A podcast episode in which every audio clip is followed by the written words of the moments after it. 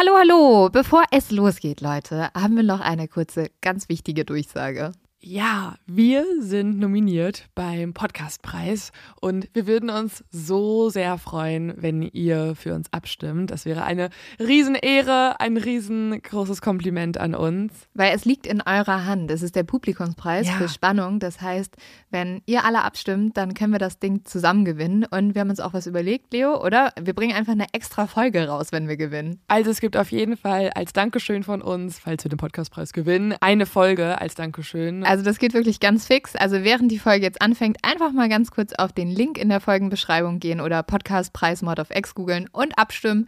Dankeschön! Dauert nur wenige Sekunden und man muss sich auch nicht registrieren. Und jetzt geht's los mit der Folge.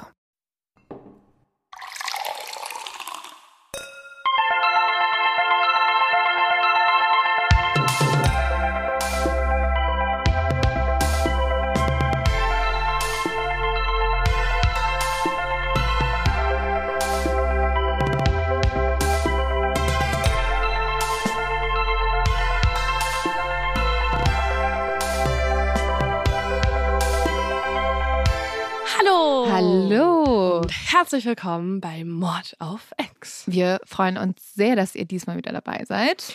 Ja, wir sprechen hier über wahre Verbrechen. Mhm. Und letztens hat uns jemand gefragt, warum wir eigentlich Mord auf X heißen, Lynn. Wegen Ja. unseren Ex-Freunden. Ist ja klar. Ja, irgendwie denken das Und Leute. unseren Morden an unseren Ex-Freunden. Genau. Ähm, falls wir das noch nicht erzählt haben, wir haben unsere Ex-Freunde ermordet. Genau. Mm, Deswegen heißt der Podcast so. Nee, aber es gibt immer wieder Leute, die ja wirklich denken, wir reden hier über unsere Ex-Freunde. Spoiler Alert.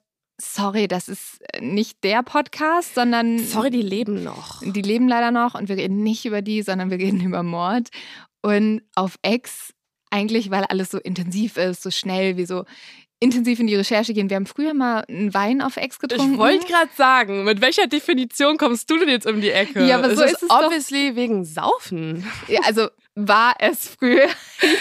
Also früher war ja, Ja. der Gedanke, dass wir uns auf dem Sofa einen Wein Mhm. öffnen Ja. und dann über die spannendsten Fälle reden, die wir in der Woche so Mhm. recherchiert haben. Und dann irgendwann haben wir gemerkt, boah, wenn wir das jede Woche machen, Ähm, das ist vielleicht schwierig. kritisch. Und wir nehmen auch öfter mal um 9 Uhr morgens auf. Und ich Ja. weiß, dass andere Podcaster auch um 9 Uhr morgens sich einen Cocktail machen würden, wenn sie so ein Konzept haben. Und ich bewundere das. Ja, Aber ähm, wir schaffen das Nee. nicht mehr.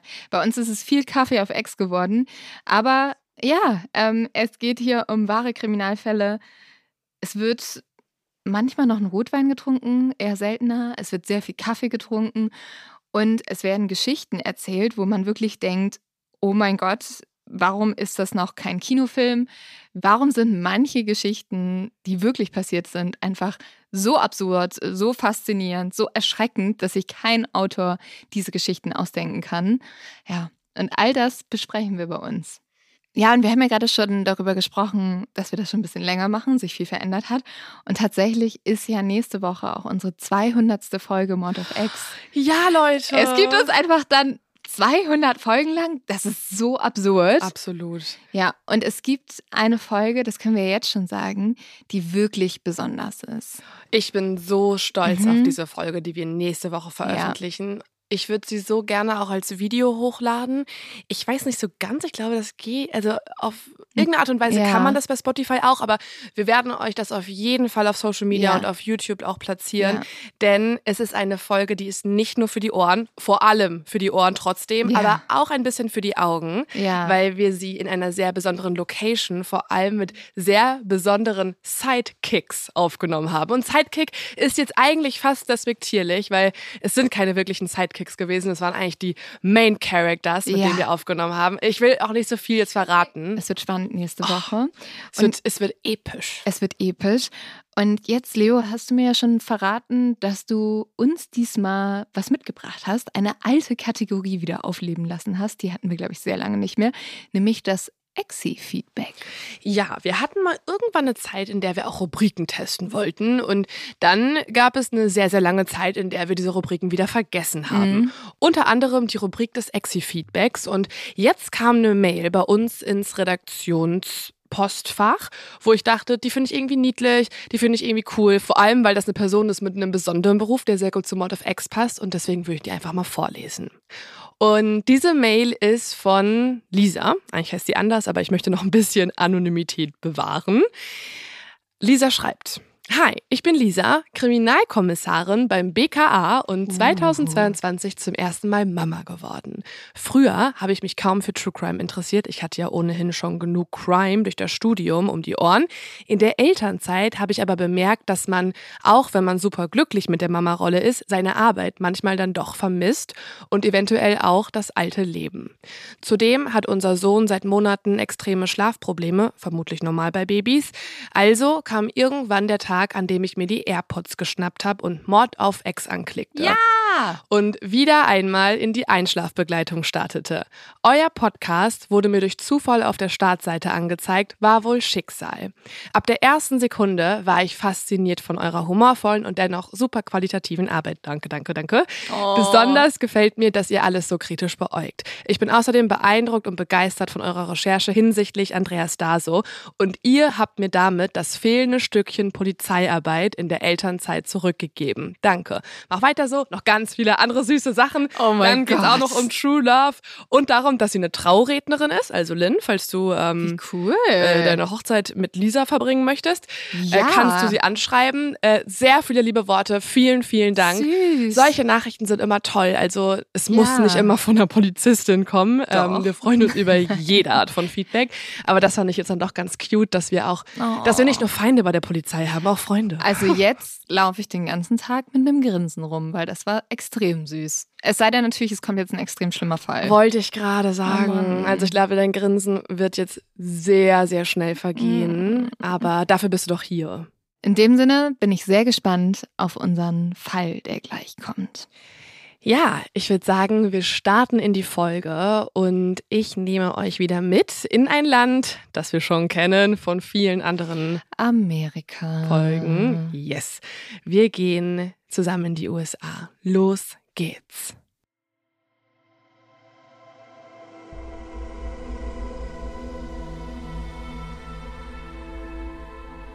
Es ist mitten in der Nacht vom 10. auf den 11. März 2017 in Valrico, Florida. Das ist ein kleiner, gehobener Vorort von Tampa und dort ist es sehr ruhig, sehr familiär und natürlich bin ich auch mit Google Earth durchgelaufen. Natürlich. Es sieht alles aus wie so der Vorort von ja, so Modern Family oder so. Alles sehr gepflegt, sehr schön und große Vorgärten, genau. große Häuser äh, Trampoline, die draußen stehen. Sowas. Genau, große Karren natürlich. Wir sind ja immer noch Ach, in ja. den USA, vor allem in Florida. Und es gibt auch die hellbeigen Fassaden, die bunten Gärten, teure Autos und vor einigen Häusern stehen auch Palmen. Die Sonne taucht alles in goldene Farben. In einem dieser typischen amerikanischen Vorstadthäuser, da wohnt Alisa Matthewson. Es ist jetzt mitten in der Nacht und Alisa schläft schon tief und fest. Vor ihrem auch beige angestrichenen Haus stehen zwei Palmen und ein blaues Klettergerüst. Alisa wohnt hier mit ihren Kindern. Und zwar die beiden kleinsten. Der eine ist sieben und der andere fünf und die haben sich jetzt eingekuschelt bei ihrer Mama und schlafen mit ihrem Bett. In einem anderen Zimmer schläft die ältere Tochter, die heißt Arden und Arden ist 14 Jahre alt. Alisa schläft tief und fest, als plötzlich etwas auf sie drauf tropft. Und dann ist da noch ein Tropfen und noch einer. Okay. Mhm. Regen oder Wasser oder was ist das? Nein, kann eigentlich nicht sein, weil sie sind im oberen Stockwerk und da gibt's eigentlich keine Erklärung für, warum jetzt Wasser auf sie drauf tropft. Sie wacht davon auf blinzelt, öffnet dann ihre Augen, aber kann nicht viel erkennen. Es ist ja dunkel und der einzige Lichtschein im Zimmer, der stammt von ihrem Radiowecker, auf dem rote Zahlen zu sehen sind. Und die zeigen Punkt drei Uhr morgens an. Sie fährt sich mit der Hand über das Gesicht und merkt, dass es nass ist. Nass und kalt. Nicht wie Schweiß oder so, sondern Wasser, das ihr aufs Gesicht geschüttet wurde. Und dann sieht sie einen Schatten in der Ecke. Oh Gott. Eine dunkle Gestalt beobachtet sie. Es ist ein Mann und dieser Mann geht jetzt einen Schritt nach vorne und beugt sich über sie und hält jetzt ihre Beine fest. Alisa fängt an zu schreien. In ihr ist Panik und Todesangst. Wer ist dieser Mann? Wie ist er in ihr Haus gekommen? Das wirkt ja erstmal wie der schlimmste Albtraum. Kennst du diesen Moment, wenn du aufwachst und du bist noch so halb in so einem Albtraum gefangen und siehst dann einen Stuhl, auf dem Klamotten liegen? Mhm. Du denkst, dort sitzt jemand und dann merkst du meistens, oh Gott, nein, ich habe mir das nur eingebildet. Aber jetzt ist es ja, ja. wahr. Man würde im ersten Moment denken, dass man in einem Albtraum gefangen ist. Oder es gibt ja auch das Phänomen der Schlafparalyse, wo das wirklich so ist, dass man etwas sieht, aber ein Teil des Gehirns noch schläft und das so sich halluziniert. Das stimmt gar nicht. Aber in diesem Fall stimmt es. Dieser Mann ist wirklich da. Und während Alisa jetzt schreit, wachen auch ihre Kinder auf. Alisa reißt sich zusammen. Sie möchte ihre Kinder beschützen und auch nicht traumatisieren, aber sie kann auch nichts tun, weil ihre Beine sich nicht bewegen lassen. Der Mann hält ihre Beine fest. Alisa zerrt und schubst, aber die Kraft des Mannes ist einfach zu stark. Währenddessen können sich die Kinder aus dem Bett befreien und rennen jetzt verängstigt aus dem Zimmer. Alisa versucht jetzt trotzdem, sich irgendwie zu wehren. Ja, ihre Hände sind ja noch frei, oder? Hat genau. er die genau. auch gefesselt? Nee, er hält nur die Beine gerade fest und deswegen schafft es Alisa jetzt auch, Gegenstände auf dem Nachttisch zu greifen. Eine Lampe, ein Buch, all das kann sie packen und sie wirft es dem Mann direkt entgegen. Sie schreit und kämpft, aber der Mann ist ziemlich unbeeindruckt von ihren Versuchen. Mit ruhiger Stimme sagt er, beruhige dich. Der Mann hat eine Glatze, ein rundes Gesicht, so ein bisschen so ein Drei-Tage-Bart und trägt keine Maske. Also sie kann sein Gesicht erkennen. Aber auch nicht viel, weil es ist ja nur das wenige Licht des Weckers da. Aber das ist ja immer ein ganz schlechtes Zeichen, mhm. wenn Angreifer keine Maske tragen, weil Sonst müssten sie ja damit rechnen, dass sie irgendwann erkannt werden ja. oder diese Person sie identifizieren kann. Und der einzige Grund eigentlich, warum jemand keine Maske trägt, ist, weil er nicht vorhat, dass die Person überlebt. Ja. Das realisiert Alisa in diesem Moment eigentlich noch gar nicht. Also sie fragt sich nur, wie konnte der ins Haus kommen? Ich habe doch alles abgeschlossen. Sie ist sehr auf Sicherheit aus. Also sie ähm, sorgt dafür, dass wirklich alle Fenster zu sind, wenn sie schlafen und die Tür doppelt abgeschlossen ist. Sie kann also nicht verstehen, wie dieser Mann in ihr Schlafzimmer kommt. Sie beruhigt sich auch nicht, sie befolgt nicht die Worte des Mannes, beruhige dich, sondern sie ist jetzt im kompletten Survival-Modus. Ja, aber also das ist ja auch gut, weil mhm. dieser Mann wird nichts Schönes mit ihr vorhaben. Sie schreit, sie schlägt um sich. Der Mann ist aber auch davon nicht beeindruckt. Er packt sie jetzt an ihren Füßen und zieht sie aus dem Bett heraus und schleift sie über den Boden ins Wohnzimmer. Den beiden kleinen Kindern befiehlt er, geht ins Schlafzimmer zurück und kommt nicht mehr raus, unter gar keinen Umständen. Im Wohnzimmer, als der Mann jetzt eine Sekunde lang nicht aufpasst, dreht sich Alisa sofort um und rennt in Richtung Tür, doch er ist direkt hinter ihr. Er packt sie und überwältigt die deutlich kleinere Frau. Was ist denn mit der älteren Tochter? Die ist doch im Zimmer daneben. Kriegt die das nicht mit? Von der sieht Alisa nichts. Also die muss das mitbekommen haben. Das ist jetzt total laut und die ähm, rennen ja durchs ganze Haus und sie schreien und so. Auch die Kinder haben geschrien. Wo sind denn die anderen Kinder hingelaufen? Die sind erst ins Schlafzimmer gelaufen, aber später wird Alisa auch ins Schlafzimmer nochmal gezogen und die Kinder sind nicht mehr da.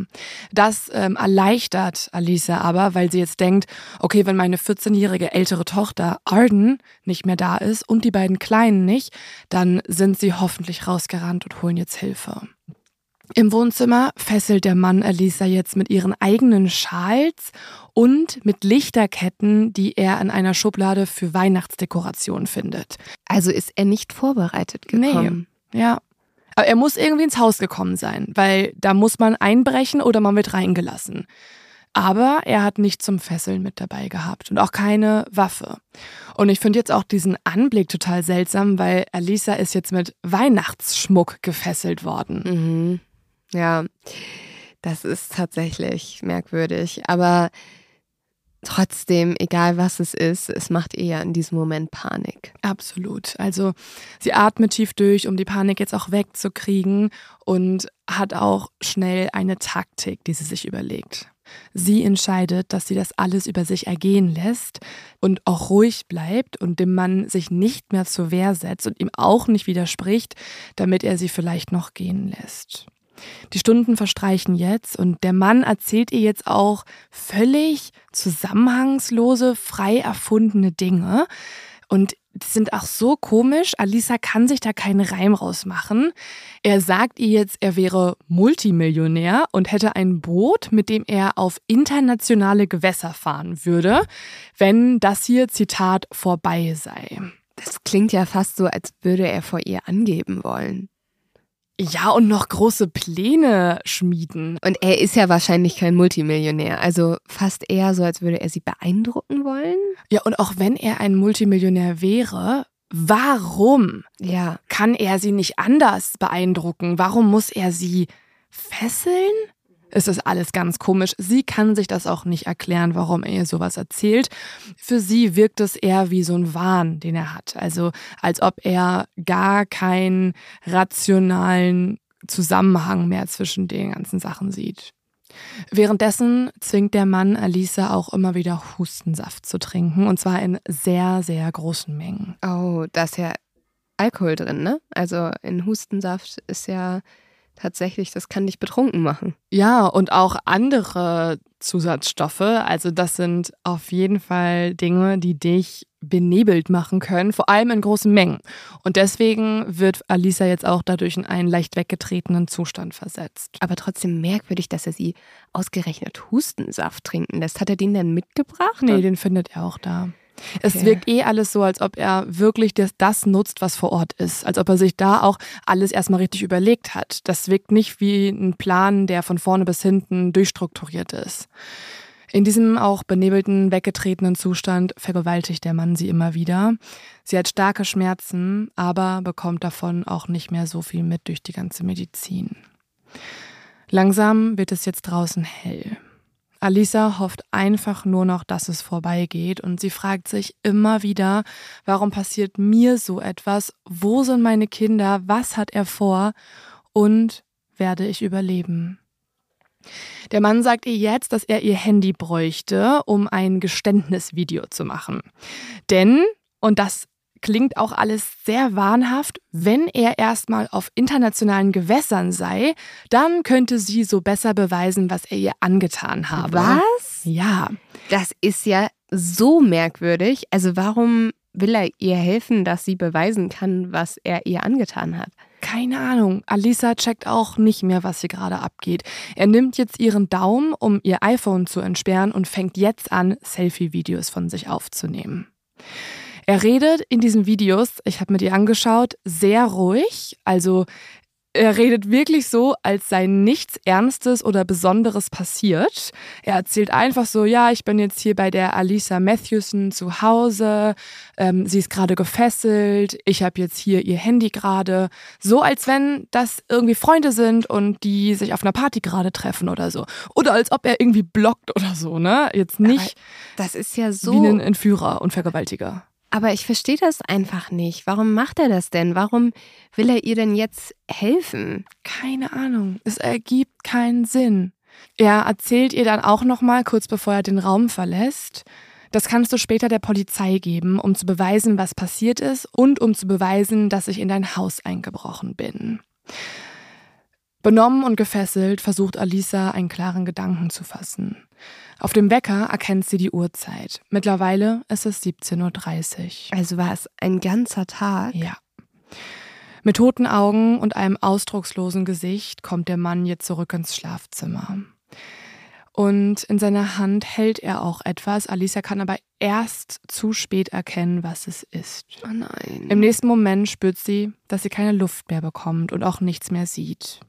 Mit voller Kraft drückt der Mann ihr ein Kissen ins Gesicht und lehnt sich mit seinem kompletten Oberkörper auf sie drauf. Er presst das Kissen immer weiter auf sie. Alisa kann sich nicht mehr wehren, sie bekommt keine Luft mehr. Das Einzige, was ihr jetzt durch den Kopf geht, ist der Gedanke an ihre Kinder. Dann driftet sie ab und ist weg. Minutenlang ist Alisa jetzt bewusstlos und dann ist da wieder Licht.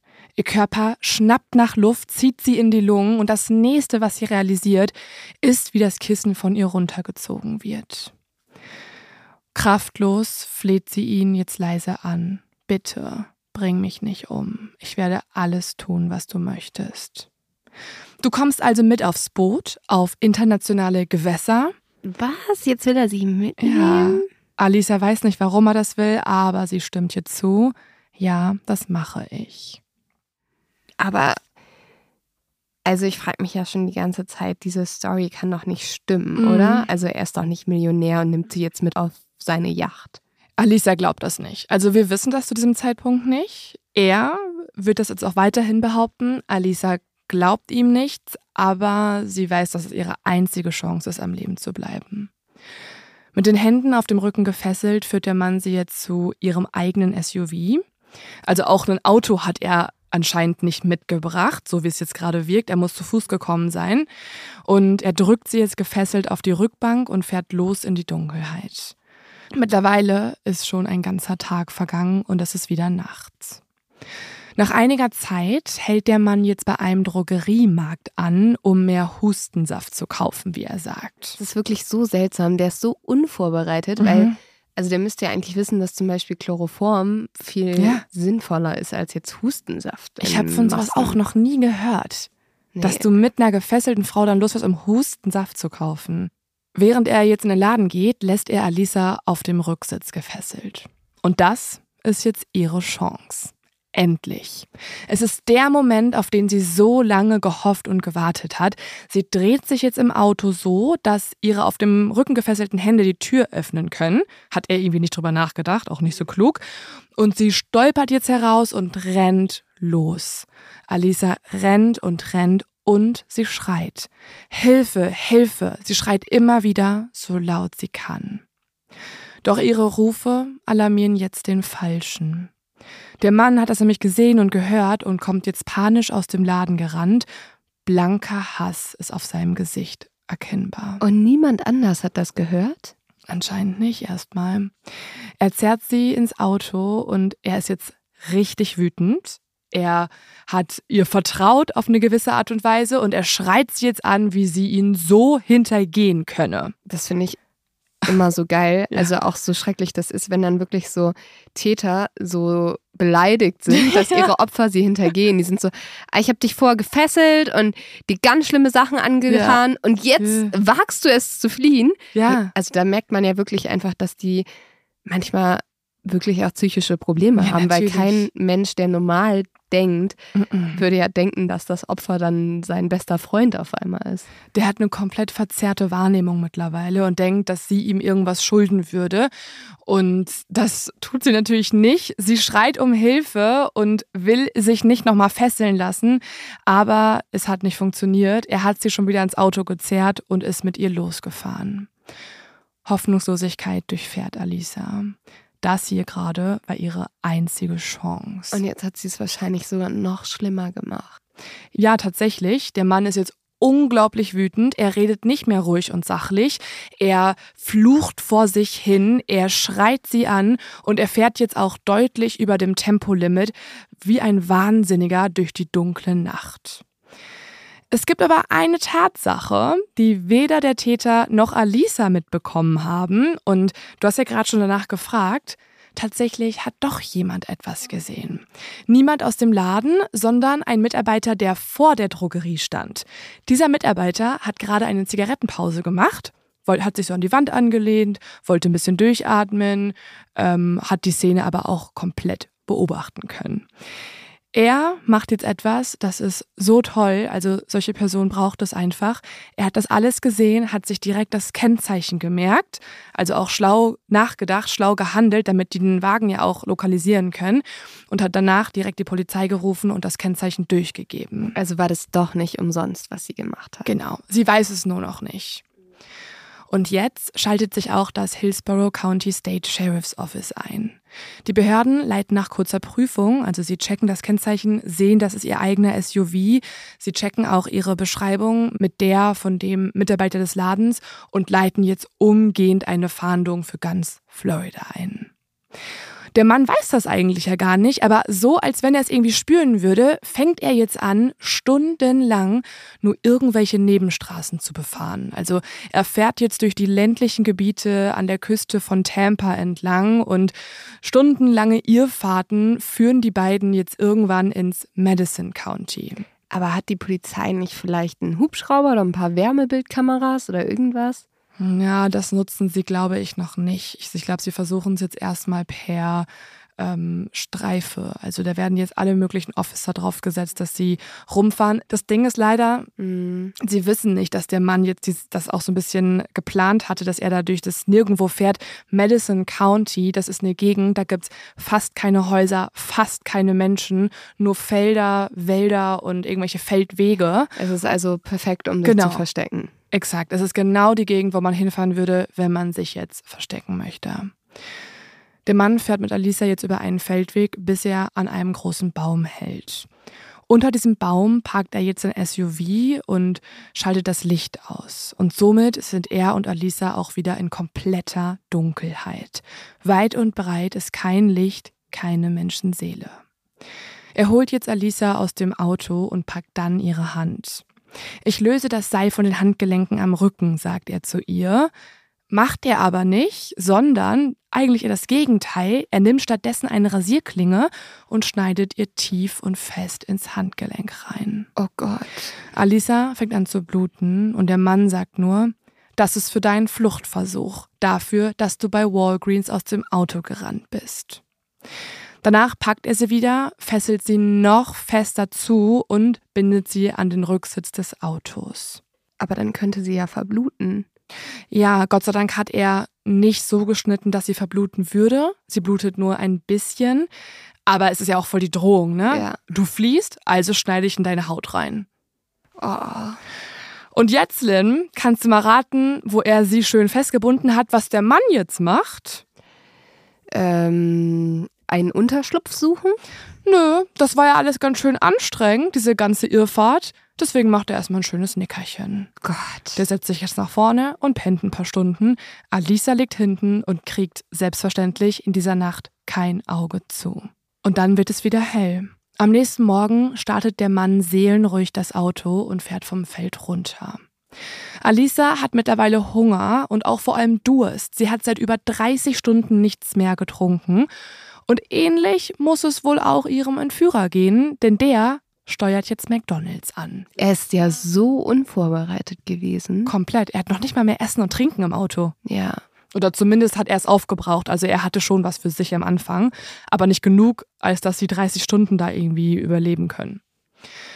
Er bestellt jetzt für beide Burger. Das ist auch so absurd.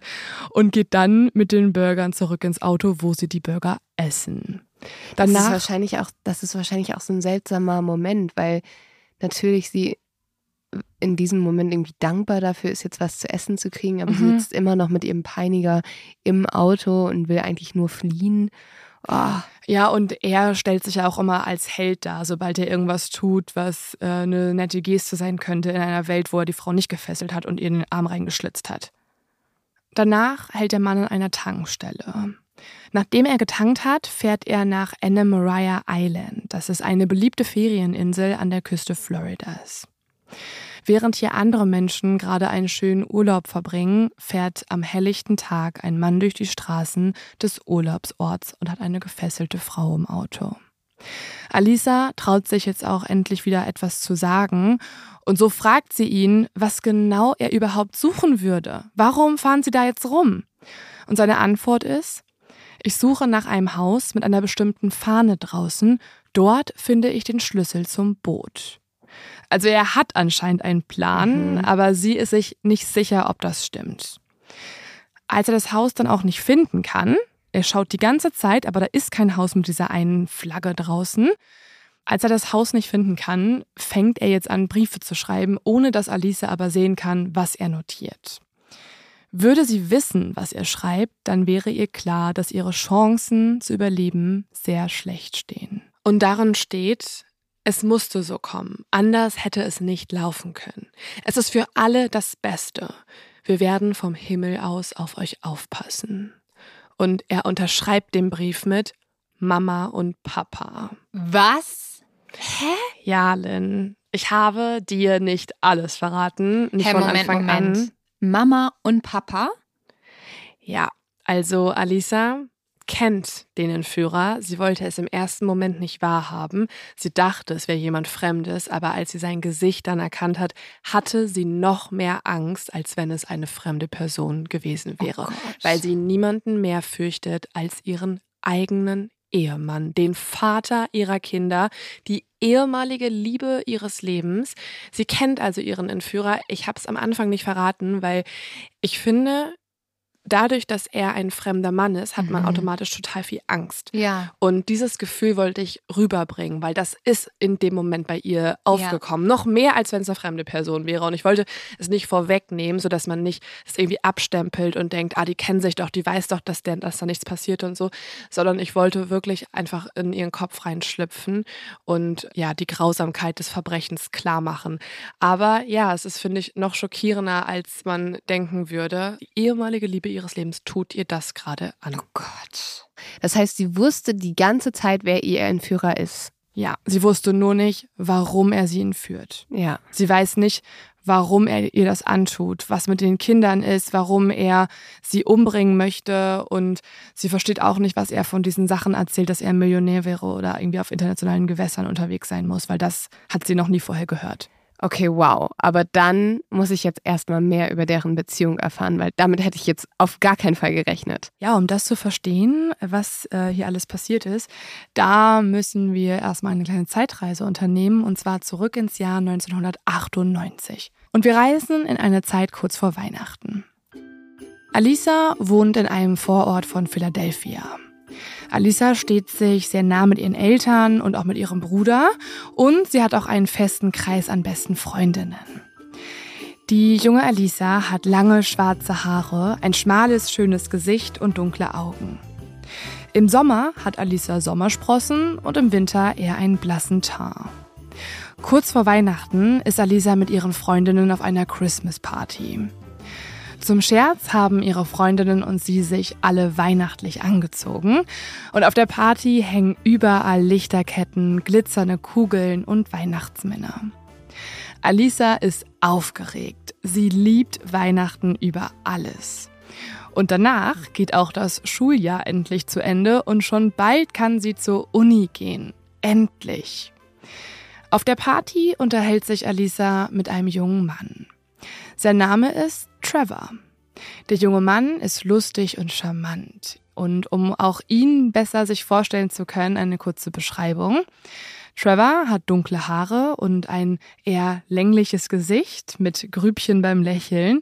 Ich persönlich finde, er sieht ein bisschen aus wie ein junger Christoph Walz. Uh, das ist sehr nett. Also, Mhm. äh, ich finde, Christoph Weiß sieht extrem gut aus. Und ähnlich, finde ich, wie Christoph Walz, hat Trevor ein krasses Selbstbewusstsein. Also er redet mit Alisa auf eine Art und Weise, die sie beeindruckt.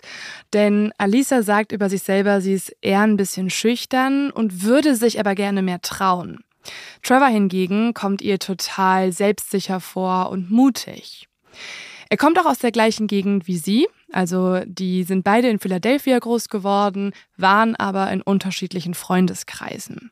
Sie kennen sich aber vom Sehen und aus dem Grund unterhalten sie sich jetzt länger. Nach ihrem Gespräch tanzen die beiden ein bisschen, bis Trevor sie plötzlich an die Hand nimmt und nach draußen zieht. Sie gehen jetzt auf die Straße, es ist kalt und hinter ihnen dröhnt die Weihnachtsmusik. Ich habe ein Geschenk für dich, flüstert er und zieht sie zu seinem Auto. Das Geschenk ist im Auto. Okay. Also als True Crime Podcasterin gehen da alle Alarmglocken an. Sie findet das irgendwie auch ein bisschen komisch, aber auch ein bisschen spannend. Alisa lacht jetzt, sie ist neugierig und folgt Trevor zum Auto. Die beiden bleiben jetzt vor dem Auto stehen. Trevor öffnet jetzt die Tür, beugt sich runter, kramt etwas hervor und hängt sich dann eine große Schleife um den Hals. Oh mein Gott. Er dreht sich um und sagt zu ihr, Überraschung, ich bin das Geschenk. Ich weiß nicht, ob ich das süß oder sehr merkwürdig finden soll. Wie findet sie denn das Geschenk?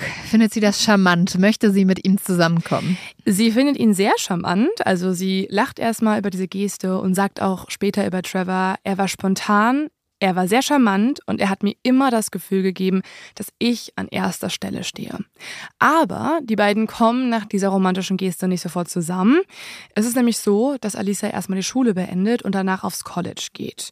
Sie möchte ja studieren, das war schon immer ihr Traum. Trevor hingegen bleibt aber zu Hause in Philadelphia. Und jetzt ist es so, dass die beiden sich immer nur dann sehen, wenn Alisa mal in der Heimat ist. Und da sind sie aber dann total süß zusammen. Also Trevor überlegt sich jetzt ganz viele Dates. Zum Beispiel gehen sie beim nächsten Date ins Kino und schauen Armageddon. Da kommt der Film nämlich gerade in die Kinos. Und Trevor holt sie in einem Auto ab, einem VW. Nur der VW ist jetzt in einer anderen Farbe als noch auf der Party. Also hat er mehrere Autos? Das fragt sich jetzt auch Alisa. Sie fragt ihn, warum hast du das, ist ja das gleiche Auto, ne? Warum hast du das gleiche Auto in einer anderen Farbe? Und Trevor antwortet, ich tausche immer nur den Motor aus. Also Hä? er hat verschiedene Karosserien quasi. Es ist so ein bisschen komisch. Alisa findet das so auch ein bisschen merkwürdig. Sie denkt sich, hm, Trevor tut schon viel dafür, um irgendwie Eindruck zu schinden bei Leuten. Sie sollen alle denken, dass er sehr, sehr viel Geld hat schon als junger Mann. Sie ist auch sehr beeindruckt, aber sie merkt auch, ah, okay, Trevor ist das wichtig, er will bewundert werden. Und Trevor ist gerade Anfang 20, oder? Beide. Okay, also ihm ist es wichtig, dass Leute ihn mögen. Ja, dass er von Leuten bewundert wird. Ist ja jetzt mit Anfang 20 auch nicht ungewöhnlich. Ne? Der versucht irgendwie jeder seinen Platz in der Welt zu finden. Und ähm, ja, natürlich will man irgendwie, dass Menschen Gefallen an einem haben. Ja, und Trevor findet das sehr wichtig. Und vor allem möchte er eine Person beeindrucken und das ist Alisa. Alisa studiert ja eigentlich und wohnt gar nicht mehr zu Hause. Aber langsam hat sie das Gefühl, dass das ein Fehler sein könnte. Sie möchte eigentlich viel lieber bei Trevor sein. Er macht ja auch schließlich alles für sie und so will sie ihm gerne auch was zurückgeben.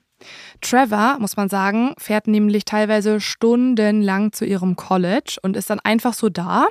Er richtet sich dabei komplett nach ihr, wann auch immer sie Zeit hat. Er bringt ihr auch irgendwelche Geschenke mit. Er beschwert sich auch nie, dass er so lange fahren muss und er überrascht sie dort auch oft. Dann liest er ihr Gedichte vor, die er extra für sie geschrieben hat und organisiert auch romantische Dates und Ausflüge für die beiden. Oh nein, aber möchte sie jetzt ihre Uni abbrechen für ihn? Ja, also tatsächlich ist es so, dass Trevor kaum mehr andere Freunde trifft. Sie ist nämlich der Mittelpunkt seines Lebens und das gefällt Alisa auch. Und so entscheidet sie sich nach nur einem College-Semester, dass auch er ihr absoluter Mittelpunkt sein soll und sie mit ihm zusammen leben möchte. Aber sie sagt auch, das hat er nicht von ihr verlangt. Er hat sie nicht dazu gedrängt, sondern es war wirklich ihr Wunsch. Aber man merkt schon, diese Liebe ist intensiv. Absolut.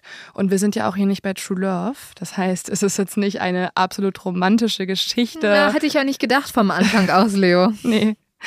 Sondern es ist der Start von etwas, was außer Kontrolle gerät. Die beiden ziehen jetzt zu ihren Eltern und zwar in den Souterrain-Bereich und haben dort ihre erste eigene Wohnung. Trevor fokussiert sich jetzt in diesen Jahren nur auf Alisa und auf seine Arbeit. Er hat ursprünglich mal eine Pool- und Gartenbaufirma gegründet, hat sich generell auch immer als Entrepreneur gesehen und immer wieder neue Geschäftsideen ausprobiert. Ich finde, das klingt richtig professionell, aber wahrscheinlich hat er einfach nur, also war er eine One-Man-Firma. Diese war so, also sie brauchen Pool, Sie brauchen jemanden, der ihre Hecke schneidet. Ich kann das machen mit Trevor Entrepreneurs. Keine Sorge. Wir kommen vorbei. Mein Geschäftsführer Trevor, der klärt das für Sie. Dann kommt mein Gärtner Trevor, der übernimmt das für Sie. Und dann stellen Sie bitte eine Mit Rechnung. Einer Luftpumpe. Genau, dann stellen Sie bitte eine Rechnung an äh, Finanzen Trevor und dann prüft HR Trevor das auch nochmal. Möchtest du jetzt etwa andeuten, dass du einem Anfang 20-Jährigen nicht zutraust, dass er ein Geschäft führt? Doch, aber Trevor wirkt für mich wie jemand, weiß ich nicht. Keine Ahnung, ob das am Anfang der Folge liegt, aber ich glaube Trevor nicht so viel und ich finde ihn nicht so sympathisch. Das kann ich verstehen. Man muss aber sagen, er macht ganz schön viel Geld. Also okay. es läuft bei ihm ganz gut. Er hat ähm, irgendwann auch mehr als ein Auto, muss nicht immer den Motor austauschen, sondern da kommt einiges zusammen. Alisa überprüft das aber auch nie. Also die weiß jetzt nicht, welche Geschäftsidee von Trevor wirklich die erfolgreichste ist und so. Die vertraut da komplett ihrem Freund, was auch damit zu tun hat, dass Trevor eine konservative Rollenaufteilung sehr wichtig ist. Ach ja, Trevor. Alisa, du musst gar nicht studieren gehen. Das ist so der Vibe, den Das habe ich mir schon gedacht, nachdem sie das nach einem Semester abgebrochen hat. Ähm, auch wenn sie gesagt hat, dass er daran nichts, also damit nicht so viel zu tun hat, ähm, scheint ihm das ja ganz gut zu gefallen, dass sie zu Hause bleibt und er das Geld besorgt, oder? Ja, also er hat dadurch auch das Gefühl, dass er für sie total gut sorgen kann. Ähm, sie ist ja auch von ihm abhängig, ihm gefällt das, er möchte alles für sie tun. Er trägt sie wirklich auf Händen, das sagt Alicia immer wieder. Er hat sich komplett auf sie fokussiert. Er vernachlässigt ja auch alle anderen Freundschaften, weil sie immer da sein soll für ihn und er immer für sie. Das kann ja ganz nett sein, das klingt für mich aber auch nach Kontrolle. Ja, Genau, das kannst du dir mal merken, diesen Aspekt, aber am Anfang ist das noch nicht so im Bewusstsein der beiden. Und was aber auch noch hinzukommt, ist die Tatsache, dass Trevor für seine unterschiedlichen Geschäftspläne und Ideen immer wieder den Staat in Amerika wechselt. Also sie wohnen mal in Pennsylvania, dann in Florida, dann in Vegas, dann in Kalifornien und ziehen dann am Ende zurück nach Florida. Und Alisa zieht halt immer mit und dementsprechend hat sie natürlich auch immer wieder einen Neustart, lernt nicht so wirklich Leute kennen kennen und die beiden isolieren sich also immer mehr. Für Trevor ist es das Wichtigste im Leben, dass sie auch sehr schnell eine Familie gründen. Und Alisa geht es ähnlich. Drei Jahre, nachdem die beiden sich kennengelernt haben, heiraten sie auch schon. Und Obwohl für Amerika ist das jetzt nicht so früh, würde ich sagen. Und dann, Mitte 20, ist Alisa auch schon schwanger. Sie bekommen eine kleine Tochter und die nennen sie Arden. Alisa ist so glücklich. Sie sagt selber über sich, dass sie eigentlich nie eine Karriere wollte oder brauchte großartig, um glücklich zu werden. Und sie wollte auch nie irgendwie aufwendige Hobbys oder irgendwie um die Welt reisen. Für sie ist das Wichtigste im Leben immer schon gewesen, eine glückliche Familie zu gründen. Aber das ist ja total schön. Also wenn sie ihre Rolle als Mutter findet, dann ist das ja auch eine tolle Sache, wenn das irgendwie das ist, was sie auch möchte. Das will sie auch. Also sie möchte auch zu Hause sein und sich um die Kinder kümmern. Sie möchte eine Hausfrau sein, wie sie sagt, und einfach da für ihre Familie sein. Und danach folgen auch schon vier weitere Kinder. Und während Trevor jetzt seinen Businessmöglichkeiten hinterherjagt, unterrichtet Alisa die Kinder zu Hause. Das wird ja in Amerika relativ häufig gemacht, also Homeschooling. Hat das bei ihr aber eine gewisse Motivation, also dass sie zum Beispiel nicht so gerne mögen, was in der Schule unterrichtet wird, oder möchte sie es einfach machen? Ja, sie befürwortet Homeschooling schon sehr, aber ich finde es schon auffällig, dass kurz bevor sie mit dem Homeschooling angefangen hat, Trevor sie gedrängt hat, in eine konservativere Kirche einzutreten, und zwar in die Independent Baptist Church. Und in dieser Kirche wiederum wird Alisa empfohlen, die Kinder zu Hause zu erziehen. Bei der Kirche ist es so, dass Frauen generell weniger Rechte haben, wenn man es ganz hart ausdrücken möchte. Also sie tragen dort auch eher längere Kleidung, haben weniger Kontakt zu Männern und sind recht viel zu Hause und haben oft auch viele Kinder. Ja gut, aber dann, wenn du in so einer Glaubensgemeinschaft bist, die auch solche Werte vertritt, kann ich mir auch vorstellen, dass man befürchtet, dass jetzt in der Schule auch andere Sachen gelehrt werden können, ähm, dass man Angst hat, dass dort irgendwie vielleicht mhm. falsche Sachen unterrichtet werden. Gut, aber das ist der Urknall. Der Urknall oder dass Frauen tatsächlich arbeiten gehen. Das ist ja alles, das, das ist ja dann ganz schlimm. Genau, die Frau ist für die Kindererziehung zuständig und ähm, das ist so etwas, was bei denen in der Kirche geraten wird. Aber wie gesagt, ich finde es auffällig, dass Trevor den Wechsel in diese noch strengere, noch konservativere Kirche ein bisschen herbeigeführt hat. Alisa sagt über diese Zeit, ich wollte einfach dieses Bilderbuchleben mit einer großen Familie haben. Und für diesen großen Traum blendet sie auch vieles aus. Denn zunächst ist das Familienleben sehr schön und sehr harmonisch. Die Familie fährt zusammen in den Urlaub, an den Strand, mal verbringen sie einen Abend eingekuschelt auf dem Sofa und mal spielen sie irgendwelche Spiele im Wohnzimmer. Und da ist auch dieses Bilderbuchleben, das sie sich immer gewünscht hat. Aber es bleibt nicht. Nach außen hin waren die Summers den glitzernden, glänzenden Schein des Bilderbuchdaseins. Innen drin merkt Alisa aber, dass sich etwas verändert hat. Denn langsam aber stetig entgleitet ihr die Kontrolle über ihr eigenes Leben und wandert in die Hände von ihrem Ehemann. Mit jedem Kind und mit jedem Umzug, zu dem er die Familie überredet, übernimmt Trevor nämlich mehr und mehr die Kontrolle über Alisa. Es ist jetzt das Jahr 2006 und Alisa weiß zu diesem Zeitpunkt noch nicht, dass sie die nächsten zehn Jahre unter der Kontrolle ihres Ehemanns sein wird. Es fängt damit an, dass er sich in ihren Kleidungsstil einmischt. Also zunächst sagt er ihr immer wieder, dass sie bestimmte freizügige Kleidungsstücke nicht mehr tragen darf. Ja, jetzt wird's schwierig. Jetzt wird schwierig und es wird auch immer schlimmer, denn irgendwann entscheidet er komplett, was Alisa trägt. Also sie muss sich jeden einzelnen Tag bei ihm melden und mit ihm ihr Outfit durchplanen. Oh und jedes dieser Outfits muss abgesegnet werden von Trevor. Und eine Regel ist dabei immer die wichtigste und die besagt, die hat Trevor sich dann ausgedacht, dass das Outfit nie kürzer als Knielänge sein darf. Oh Gott.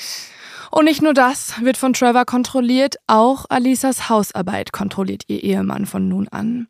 Und hier hat er auch wieder einige absurde Regeln aufgestellt. Zum Beispiel muss alles perfekt sortiert sein. Seine Hemden müssen nach Farbe sortiert sein, die Lebensmittel in einer speziellen Reihenfolge und sogar die Wasserhähne müssen perfekt im 90-Grad-Winkel eingestellt werden. Das klingt jetzt aber nach Terror. Ja, und auch nach so neurotischen Verhaltensmustern. Also wenn man ja. an sich selbst sowas entdeckt, dann ist es da ja schon ein Alarmsignal. Aber wenn du dann auch noch dieses neurotische Verhalten auf deine Ehefrau ausweitest und die auch noch all diese Regeln befolgen muss, dann ist es einfach zu viel. Wenn Trevor jetzt nach Hause kommt, muss Alisa für ihn gekocht haben, sonst ist er sofort enttäuscht und Enttäuschung ist das Schlimmste. Denn Enttäuschung bedeutet bei den Summers zu Hause, dass sie und die Kinder für ihn unsichtbar sind. Also die Familie möchte natürlich die Aufmerksamkeit von ihrem Vater bzw. Ehemann haben, aber er bestraft sie mit tagelangem Ignorieren.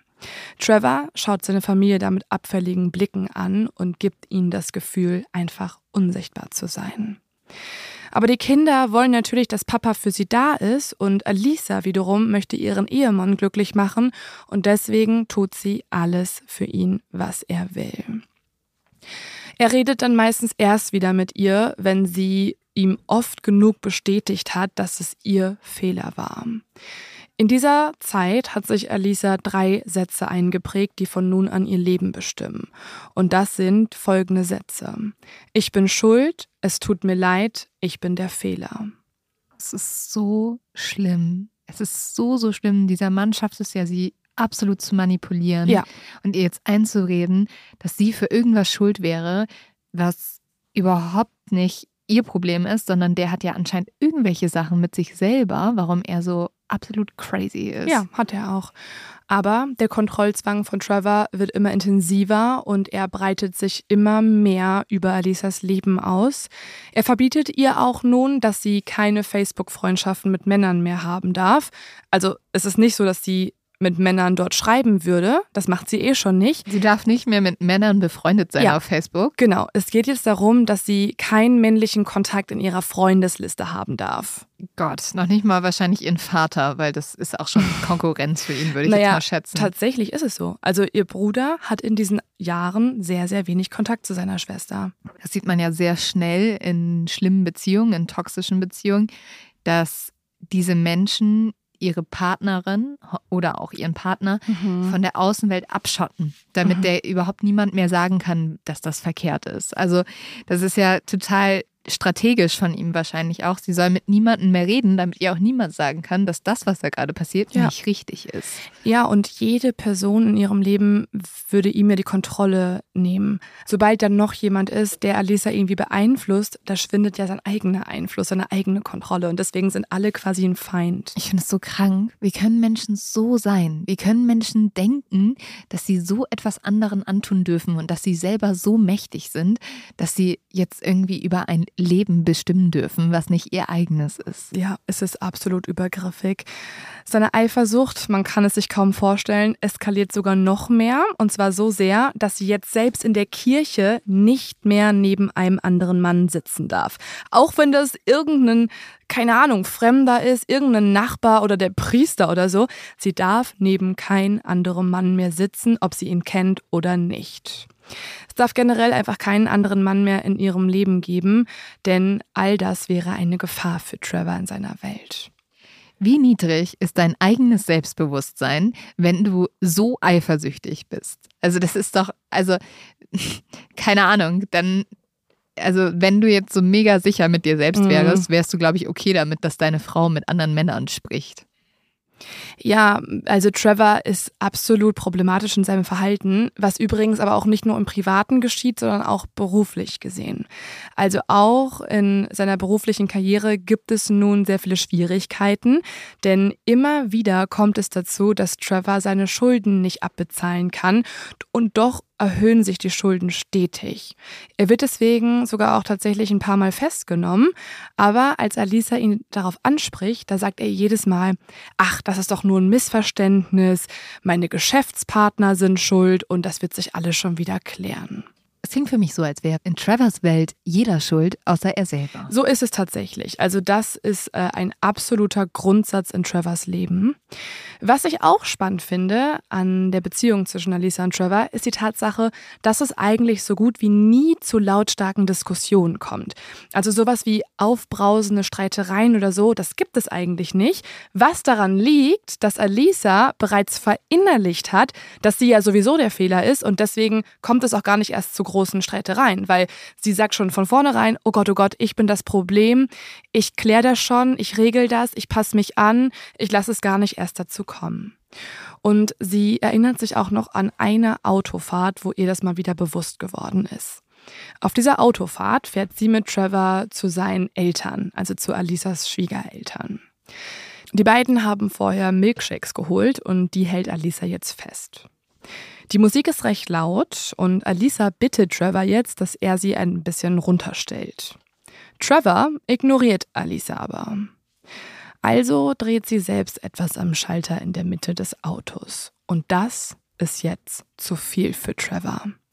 Er drückt jetzt direkt auf die Bremse und rastet komplett aus, wie sie es wagen könnte, dass sie sich da einmischt. Das ist sein Auto, das ist sein Fahrverhalten, das ist seine Musikregelung. Also sie hat da gar nichts zu sagen und das wäre total übergriffig von ihr. Er ist übergriffig. Ja, und das Ding ist, er hat auch so stark auf die Bremse gedrückt, dass die kompletten Milkshakes sich über Alisas Beine übergossen haben und sie komplett eingesaut ist. Trevor fährt jetzt super wütend zu seinem Elternhaus und hält dann direkt vor der Haustür an. Er steigt jetzt aus, rennt zum Haus und beschwert sich bei seiner eigenen Mutter über seine Ehefrau Alisa. Oh mein Gott, das war so klar. Ja, und jetzt. Es war so klar, dass er wahrscheinlich hatte auch so eine Mentalität, Mama ist die Beste, es kann eh niemand wie meine Mama sein. Hm, dazu erzähle ich dir später oh. noch mal was. Aber Leute, wenn ihr solche ah. Männer kennenlernt, oder auch solche Frauen, aber es sind leider oft Männer, rennt, rennt um euer Leben. Also jetzt ist es so, dass die Schwiegermutter von Alisa jetzt zum Auto rennt und auf sie einredet, was für eine schlechte Ehefrau oh, sie das, denn sei. Ich kann das und nicht. wie sie es nur wagen könnte, den armen, armen, tollen, tollen Trevor so zu provozieren. Alisa ist das alles zu viel. Also das ist nur ein Beispiel von sehr vielen. Sie kann einfach nicht mehr. Dieses ganze Verhalten zu Hause, das ist ihr einfach zu viel. Und als sie irgendwann mal den Gedanken einer Trennung äußert, da rastet Trevor erstmal aus und dann fleht er sie an, dass sie es nicht tun solle und allein schon für die Kinder ginge es nicht. Und das ist generell immer so ein Ding von ihm. Also sobald sie auch nur irgendwie andeutet, oh, irgendwie haben wir doch Probleme in unserer Beziehung, das ist doch nicht normal, da bringt er immer wieder das Argument der Kinder. Er sagt immer, ja, aber was willst du tun? Wir haben ja Kinder zusammen und egal, was du jetzt entscheiden würdest, denk an die Kinder. Was ist am besten für die? Dieser Typ macht mich absolut fertig.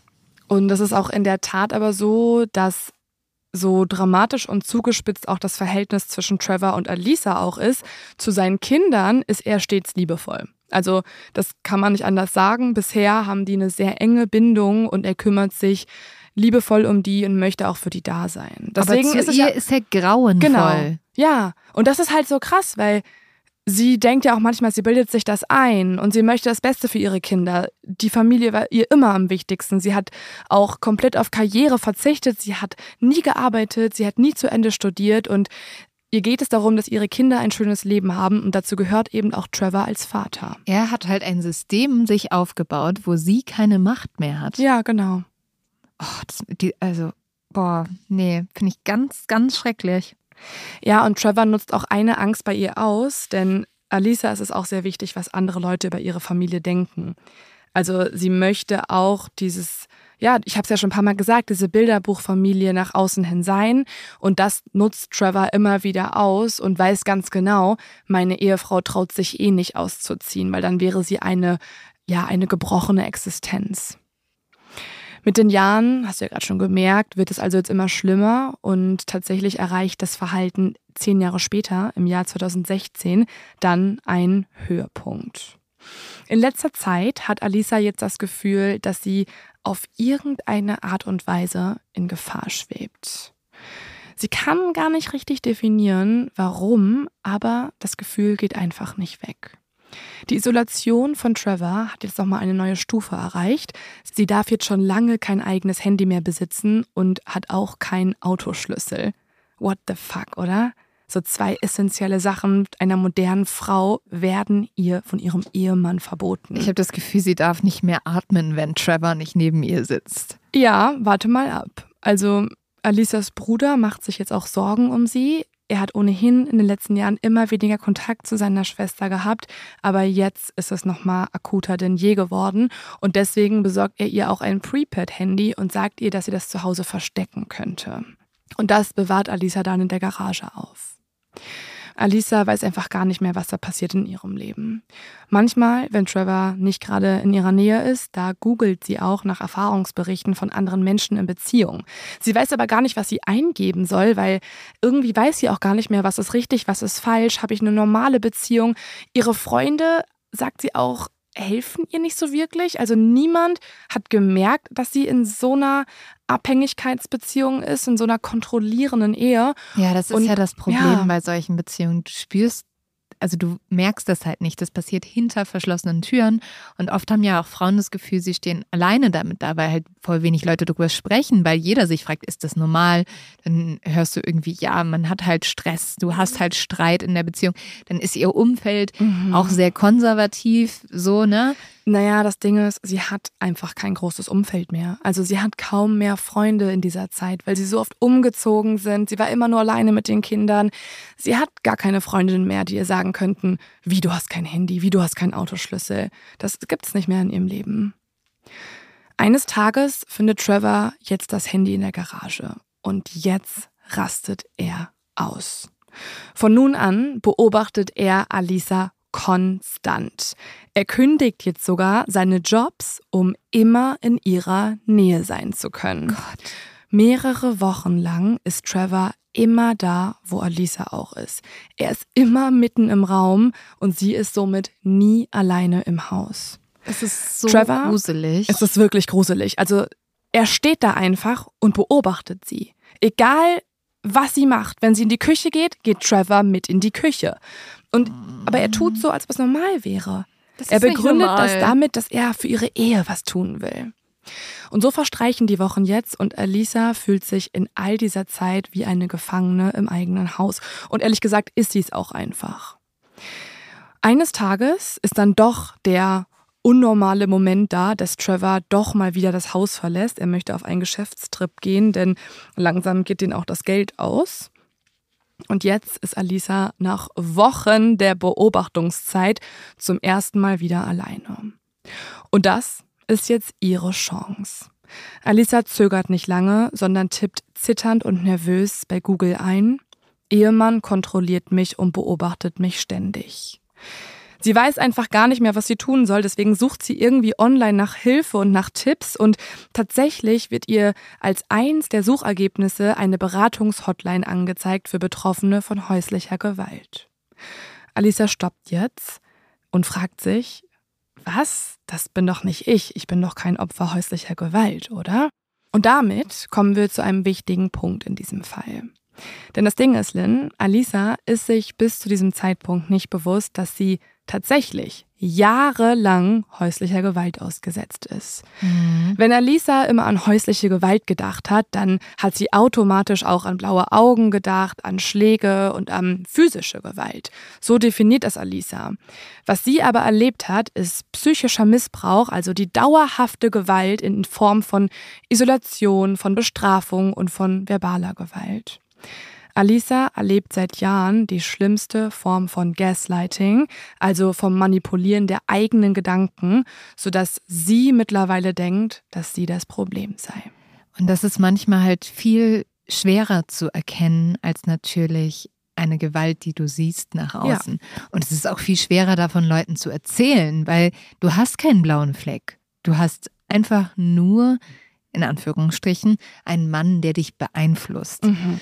Und das in Worte zu fassen, ist, glaube ich, schwierig und wahrscheinlich ist es für sie auch schwierig, jetzt sich einzugestehen, da läuft was schief. Und dann auch noch den eigenen Mann als Täter anzusehen, den Vater deiner Kinder. Und damit ist Alisa nur eine von vielen. In dieser Folge geht es nämlich um häusliche Gewalt gegen Frauen und dazu mal ein paar Zahlen an dieser Stelle. Fast alle zwei Minuten wird in Deutschland ein Mensch Opfer von häuslicher Gewalt. Jede Stunde werden mehr als 14 Frauen Opfer von Partnerschaftsgewalt und hinzu kommt noch eine hohe Dunkelziffer. Beinahe jeden Tag versucht ein Partner oder Ex-Partner eine Frau zu töten. Und man muss auch sagen, in den letzten Jahren sind die Zahlen nochmal deutlich gestiegen, was die traurige Realität zeigt, dass Gewalt gegen Frauen immer noch ein gesamtgesellschaftliches, alltägliches Problem ist. Und natürlich gibt es auch Gewalt gegen Männer in Partnerschaften, aber ich finde, man muss jetzt mal ganz ehrlich sagen, es ist einfach noch so, dass Frauen viel häufiger häuslicher Gewalt ausgesetzt sind und dass darüber gesprochen wird, egal ob jetzt häusliche Gewalt an Männern oder Frauen, ist so, so wichtig, damit Frauen und Männer realisieren, dass das okay ist, darüber zu sprechen und auch erst realisieren, dass sie in der Opferrolle stecken, dass ihnen etwas Schlimmes angetan wird und dass das, was sie im Alltag erleben, nicht normal ist. Ja, und Gewalt fängt auch nicht erst mit Schlägen oder Misshandlungen an, sondern es gibt auch die Gewalt von Stalking und Psychoterror. Und das Letzte ist genau das, was Alisa in ihrer Ehe erlebt. Alisa liest sich jetzt ein paar Artikel durch und dann schaut sie nochmal auf die Nummer. Nervös hält Alisa den Telefonhörer in der Hand und ihr Herz rast jetzt. Sie wählt die Beratungshotline und dann nimmt jemand ab. Es ist eine freundliche Mitarbeiterin der Beratungsstelle und Alisa fängt auch direkt an zu erzählen. Sie hat ja nicht viel Zeit. Sie weiß ja auch nicht, wann kommt Trevor wieder, wann werde ich wieder beobachtet, wann könnte mein Ehemann ausrasten. Immer wieder hört sich Alisa jetzt selbst sagen, ach Entschuldigung, ich bin wahrscheinlich falsch bei Ihnen, ich weiß gar nicht, ob das hier häusliche Gewalt ist, ich bin wahrscheinlich gar kein Opfer häuslicher Gewalt. Aber die Frau am Apparat erzählt ihr, nachdem Alisa alles geschildert hat, dass ihre Situation sehr ernst und vor allem sehr gefährlich ist. Denn es gibt einen Grund, warum sie bisher noch keine körperliche Gewalt erlebt hat, und das ist Alisas beschwichtigendes Verhalten der letzten Jahre. Also sie ist ja wie auf Zehenspitzen um ihren Ehemann herumgetanzt und hat ihm komplett Folge geleistet, egal was er wollte. Alisa hat es getan. Hätte sie sich aber ihm widersetzt, hätte er sie wahrscheinlich schon geschlagen. Das sagt jetzt die Beratungsfrau. Ja, und vor allem merkst du ja, was für ein Machtmissbrauch dort passiert und du kannst diesen Mann einfach nicht einschätzen. Nee, und er hatte einfach noch keinen Grund, die Hand zu erheben. Also er wusste, ich kann durch Ignorieren, durch Bestrafung, durch verbale Gewalt meine Frau ja auch schon kontrollieren, also muss ich auch noch nicht schlagen. Und egal was, diese Beziehung ist schlimm, so wie sie ist, und Alisa muss da eigentlich raus. Ja, also jeder Widerstand hätte die Folge haben können, dass sie dann doch physische Gewalt erlebt hätte. Doch jetzt endlich plant Alisa den ultimativen Widerstand. Alisa wird geraten, dass sie so schnell es geht mit ihren Kindern das Haus verlassen sollte und wegziehen sollte. Und das macht Alisa Gott sei Dank auch. Noch genau an diesem Nachmittag packt sie die Koffer für sich und die Kinder. Alisa zieht jetzt zu einer Freundin und hier verbringt sie auch die nächsten Wochen. Doch Trevor kann herausfinden, wo sie wohnt und fängt jetzt an, sie zu stalken. Immer wieder kommt er vorbei und versperrt ihr den Weg und redet auf sie ein. Irgendwann bleibt Alisa keine andere Wahl mehr, als ihre Kinder zu nehmen und wieder ihre Sachen zu packen und in ein Frauenhaus zu ziehen, das bewacht wird. Alisa lässt jetzt alles hinter sich. Sie ist verzweifelt und sie schämt sich. Zu dieser Zeit sagt sie, wir hatten einfach nichts, gerade mal die Klamotten, die wir getragen haben.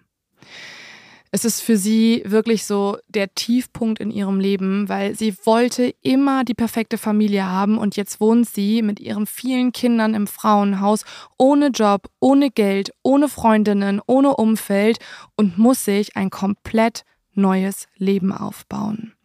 Aber Alisa schafft es. Über mehrere Monate hinweg schafft sie es, einen Job zu finden, ein Haus zu mieten, ein neues Auto zu kaufen und am wichtigsten die Scheidung einzureichen. Ja, so gut. Mit dieser Zeit, ähm, das ist ganz schön, scheint auch Trevor sich beruhigt zu haben und er hat jetzt, ähm, dankenswerterweise, die Tyrannerei eingestellt. Er versucht jetzt nicht mehr, sie zu überreden, dass sie zurückkommt oder sie zu bedrängen. Es ist sogar so, und das finde ich wirklich krass, dass sie sich zweimal die Woche treffen, um sich die Kinder zu übergeben. Also sie haben geteiltes Sorgerecht und Trevor kümmert sich in dieser Zeit sehr liebevoll um die Kinder, sodass Alisa ihm auch dankbar ist. Also sie ist ihm fast dankbar für dieses neue Leben, was sie jetzt hat. Was natürlich absurd ist, weil es hätte ja gar nicht so weit kommen müssen. Trevor unterschreibt jetzt sogar auch die Scheidungspapiere, nachdem er Alisa ausführlich von seinen Affären erzählt und von seinen finanziellen Betrügen, von denen Alisa nie mitbekommen hat. Irgendwie glaube ich, dass diese Geschichte damit noch nicht vorbei ist. Mir kommt das alles noch ein bisschen zu schön, um wahr zu sein vor. Und ich weiß ja vom Anfang mhm. noch, dass es noch viel, viel mehr eskaliert. Alisa denkt in dieser Zeit, dass alles wieder gut wird. Sie denkt, dass sie einfach jetzt getrennte Leben führen. Was sie aber nicht weiß, ist, dass Trevor bereits einen Plan hat. Und diesen Plan bereitet er still und geheim im Hintergrund vor. Trevor weiß nämlich, dass er ja jetzt nicht mehr an Alisa rankommt. Sie hat ein neues Leben, sie hat einen neuen Willen und sie hat sich von ihm vor allem abgewandt. Aber das sind ja noch seine Kinder. Und vor allem die Älteste, die 14-jährige Arden, wünscht sich nichts mehr, als dass ihre Eltern endlich wieder zusammenkommen und sie eine glückliche Familie sein können. Und genau diesen Wunsch eines verzweifelten Kindes macht sich Trevor jetzt zunutze.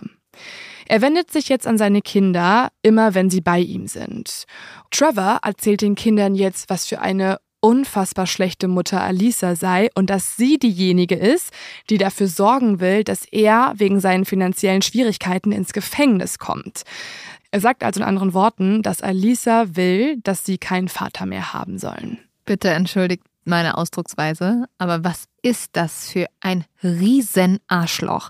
So ein manipulativer Mistkerl, ja. wirklich. Ja, es ist so schrecklich, weil an alle also, Travers da draußen, die Welt dreht sich nicht um euch. Es geht nicht nur darum, wie ihr das Leben euch so formen könnt, wie ihr wollt.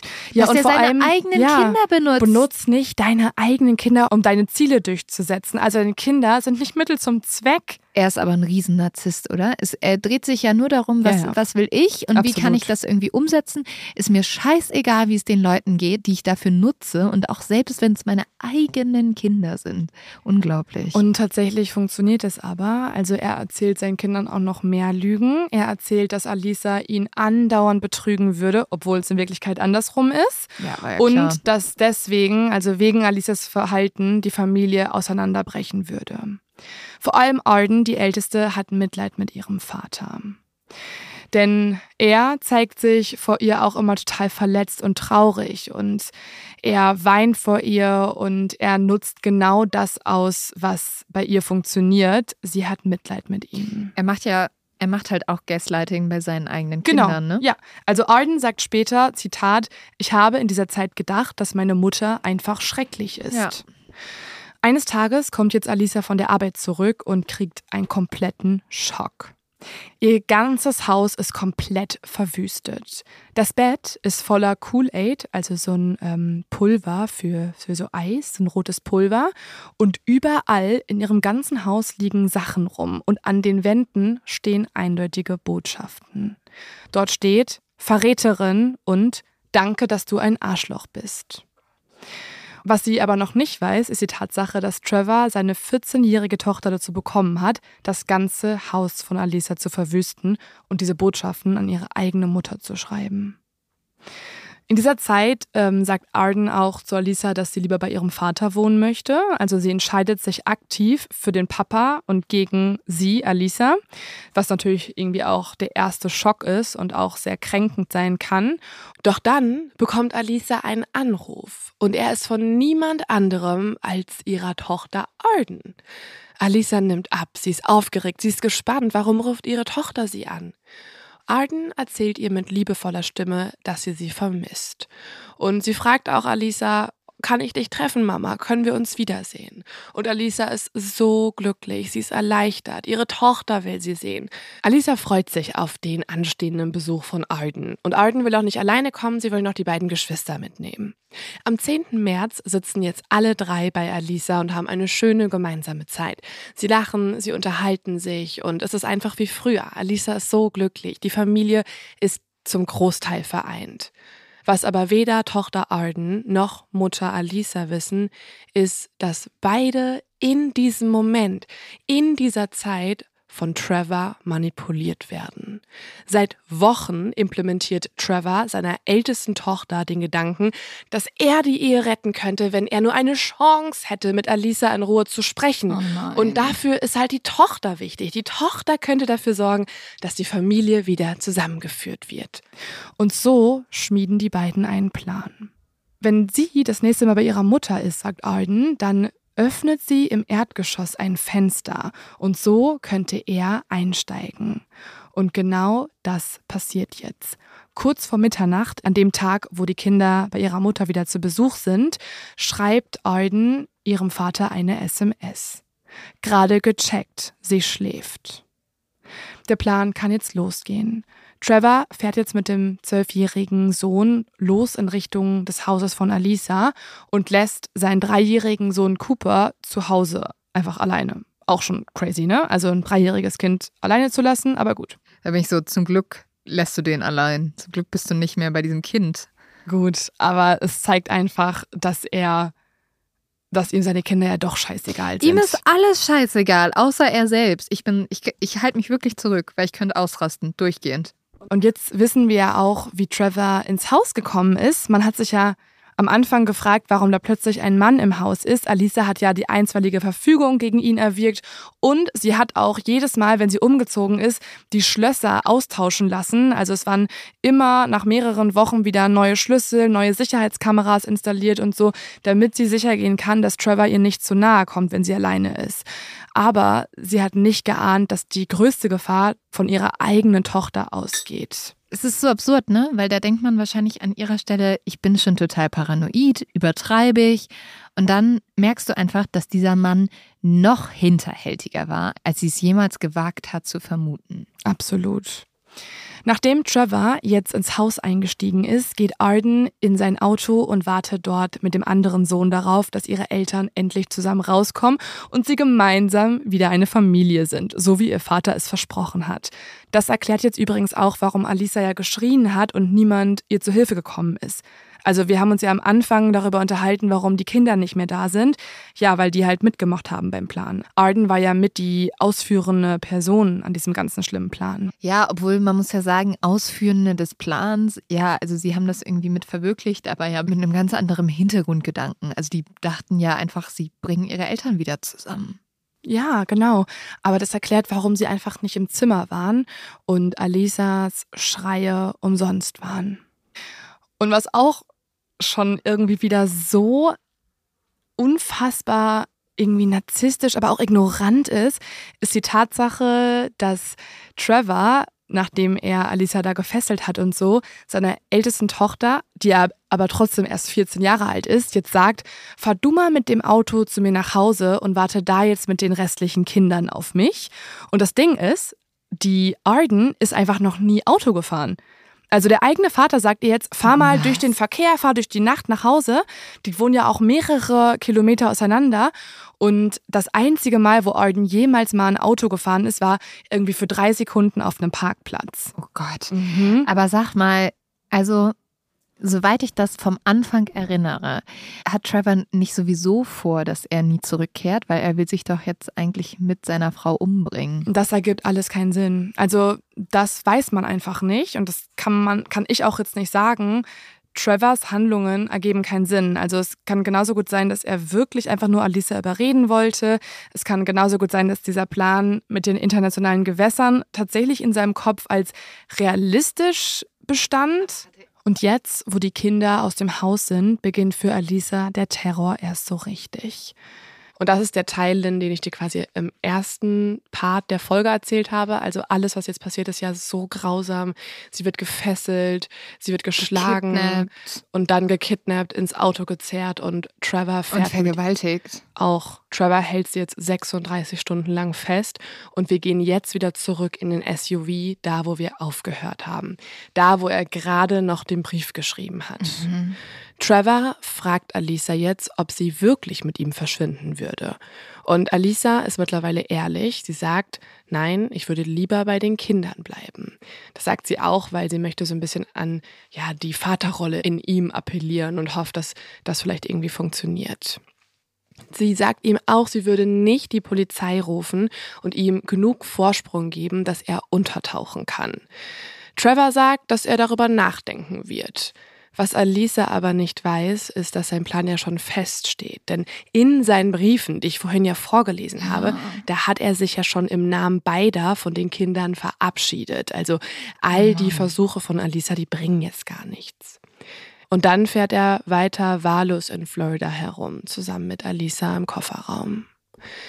Der nächste Morgen. Nach mehr als 50 Stunden in der Gewalt ihres Ex-Mannes erreichen die beiden jetzt einen Ferienort namens Little Harbor. Das klingt so friedlich. Ist es auch. Eigentlich sind hier Familienressorts, es ähm, sind schöne kleine Häuser und tatsächlich haben die Summers hier auch früher öfter Urlaub zusammen gemacht.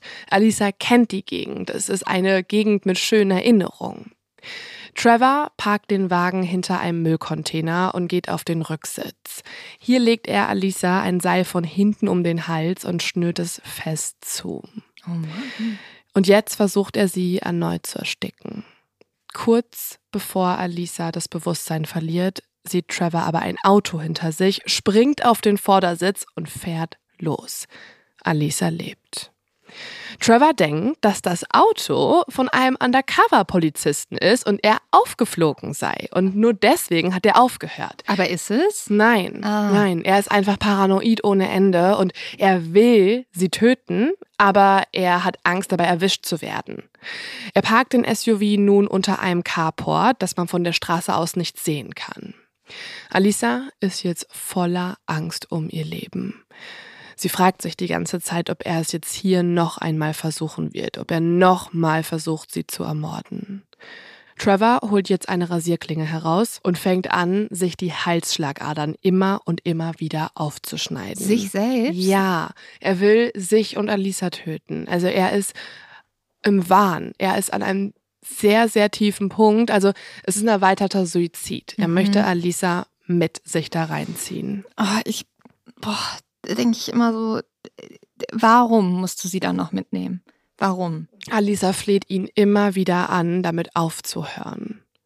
Doch genau in dem Moment, wo er eigentlich noch tiefer schneiden möchte, wo er es wirklich zu Ende bringen will, da geht die Autotür auf und Alisa wird plötzlich aus dem Wagen gezogen. Oh. Nach 55 Stunden in der Gewalt von Trevor Summers, nach zwei Mordversuchen und etlichen Körperverletzungen ist Alisa endlich in den sicheren Händen der Polizei. Sie kann das gar nicht glauben. Sie realisiert auch schon lange nicht mehr, was hier eigentlich mhm. vor sich geht. Sie braucht jetzt erstmal richtig viel Zeit, um alles zu verarbeiten. Sie weiß in diesem Moment nur, sie ist in Sicherheit. Der Polizist packt sie jetzt auch direkt und zieht sie in sein Auto. Und damit bringt er sie dann weg vom Ort des Geschehens. Mhm. Die anderen Polizisten versorgen währenddessen Trevors Wunden. Und Lynn, ich würde dir jetzt gerne an dieser Stelle sagen, dass die Geschichte hier ein Ende ja. hat, dass Trevor verhaftet wird, ja. dass er behandelt wird, begutachtet wird und dass Alisa und ihre Kinder sich davon erholen können. Aber leider ist der Fall hier noch nicht vorbei. Oh, was? Ja. Ich habe dir ganz am Anfang von einem Selfie-Video erzählt, das Trevor noch am Ort des Geschehens ja. aufgenommen hat. Also er hat im Video, das könnt ihr euch auch auf unseren Social Media Kanälen anschauen, das laden wir euch überall hoch. Da kann man Trevor sehen, wo er ein vollumfängliches Geständnis abgibt und er sagt, hey, ich bin hier gerade bei Alisa, ich habe sie gefesselt. Er sagt, was er gemacht hat und was er vorhat. Und es gibt auch noch den von ihm geschriebenen Geständnisbrief. Das ist also sehr viel Beweismaterial. Mhm. Doch trotz dieser Unterlagen dauert es ganze fünf Jahre, bis es endlich zum Prozess gegen Trevor kommt. Oh Mann. Erst 2022 wird Trevor wegen zweifachen versuchten Mordes, Kidnapping, Vergewaltigung und Kindeswohlgefährdung angeklagt. Und jetzt könnte man meinen, dass dann wenigstens die Sache klar ist, also dass der Prozess fünf Jahre später dann endlich mal stattfindet und es dann schnell vonstatten gehen würde. Aber auch das ist nicht der Fall. Die Rechnung wurde nämlich ohne die pure Boshaftigkeit von Trevor Summers gemacht. Denn kurz bevor es zu den Zeugenvernehmungen im Prozess kommt, also auch der von Alisa und der Kinder, feuert Trevor seinen Pflichtverteidiger und fängt an, sich selber zu vertreten. Oh Mann, das jetzt, machen die ja so oh, oft. Ich also, weiß, dass es erlaubt ist. Auch ey. Ted Bundy, ne, die das dann immer so als so eine Bühne nochmal ja, nutzen. Es ist so häufig. Und das hatte halt etwas ganz, ganz Schlimmes zur Folge, nämlich, dass niemand anderes als jemand, der versucht hat, Alisa zu ermorden, dass diese Person sie stundenlang im Gerichtssaal verhören kann. Nein. Ohne, dass das jemand verhindern könnte. Und es sind Szenen, die sind ganz, ganz schlimm. Also man sieht, wie Alisa sich zur Seite dreht, dass sie nach oben schaut in die Luft, dass sie zittert und dass sie kurz vorm Weinen seine Fragen beantwortet. Boah, was für ein Monster. Ja. Und er fragt auch total grausame Dinge. Also er fragt erstmal total unnötige Sachen, wie zum Beispiel, ist das auf dem Foto hier dein Schal? Also Dinge, die nicht so relevant sind, wo er weiß, er, er darf das fragen und er braucht, er kriegt auch eine Antwort. Aber nach diesen belanglosen Sachen, da wird er immer direkt da und er fragt sie dann auch, ob sie in ihrer Ehe öfter so roughen Sex hatten, ob sie auf Fesselspiele stand oder ob auch Spielzeuge benutzt wurden. Und das fragt er alles mit dem Ziel, dass die Vergewaltigungen quasi als harter Sex am Ende abgetan wird und dass das Ganze einvernehmlich hätte sein können. Es ist so schlimm. Aber Lisa hat auch einen starken Konter. Im Prozess sagt sie nämlich das hier. Du bist in mein Haus gekommen, hast mich gefesselt und gegen meinen Willen mit mir geschlafen. Das ist die Definition von Vergewaltigung. Also es ist scheißegal, ob man mit einem Menschen mal eine Beziehung mhm. hatte oder sogar mit einem Menschen noch in einer Beziehung ist. Sobald er etwas gegen deinen Willen tut und vor allem mit dir, das heißt ja noch nicht mal mit dir schlafen, sondern ja. dich zu Sex nötigt, ist es eine Vergewaltigung. Punkt. Er da hätte sich mehr noch, sagen. Absolut. Er hätte sich noch nicht mal mehr ihr nähern dürfen, weil es gab ja auch eine einstweilige Verfügung gegen ihn. Also alles, was er getan hat, war einfach in diesem Moment illegal und nur schlimm. Und mich regt auch immer so auf, wenn dann so gesagt wird, so, ja, aber woher sollte das der denn wissen? Weil die hatten ja vor einvernehmlichen Sex und so weiter und so fort. Also du merkst das, wenn mhm. jemand das nicht will. Und die wird sich mit allem gewehrt haben, was sie hatte. Ja. Und dann kann er nicht ankommen und sagen, ja, das war ja eigentlich so. Wir haben ja immer so Spielchen gespielt. Du merkst aber, dass Trevor in sich nicht logisch ist. Also er, der, der labert nur Scheiße vor Gericht und er darf. Und das ist das Schlimme. Er sagt zum Beispiel auch an einem späteren Punkt im Prozess, dass Alisa ja vor Gericht gesagt hätte, dass Sex ihr gar nicht so wichtig sei im Leben. Und man weiß auch nicht, warum er das anführt. So ist, doch scheißegal. ist ja eh nicht so schlimm gewesen, so in dieser in dieser Richtung.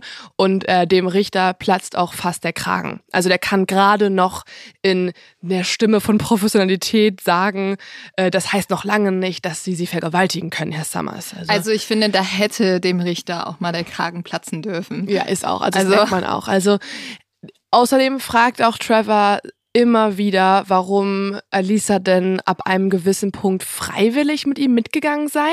Dann könnte das ja gar kein Kidnapping sein, sagt er. Und Alisa sagt halt immer wieder, naja gut, ich hatte Todesangst, deswegen bin ich mit dir mitgegangen. Auch einige seiner eigenen Kinder befragt er dann als Zeugen vor Gericht, damit sie dann wiederum der Jury erzählen, was für ein liebevoller Vater und Ehemann er doch sei. Und nach einem langen, langen Prozess befindet ihn dann die übrigens nur aus Männern bestehende Jury. Was? Keine Ahnung warum.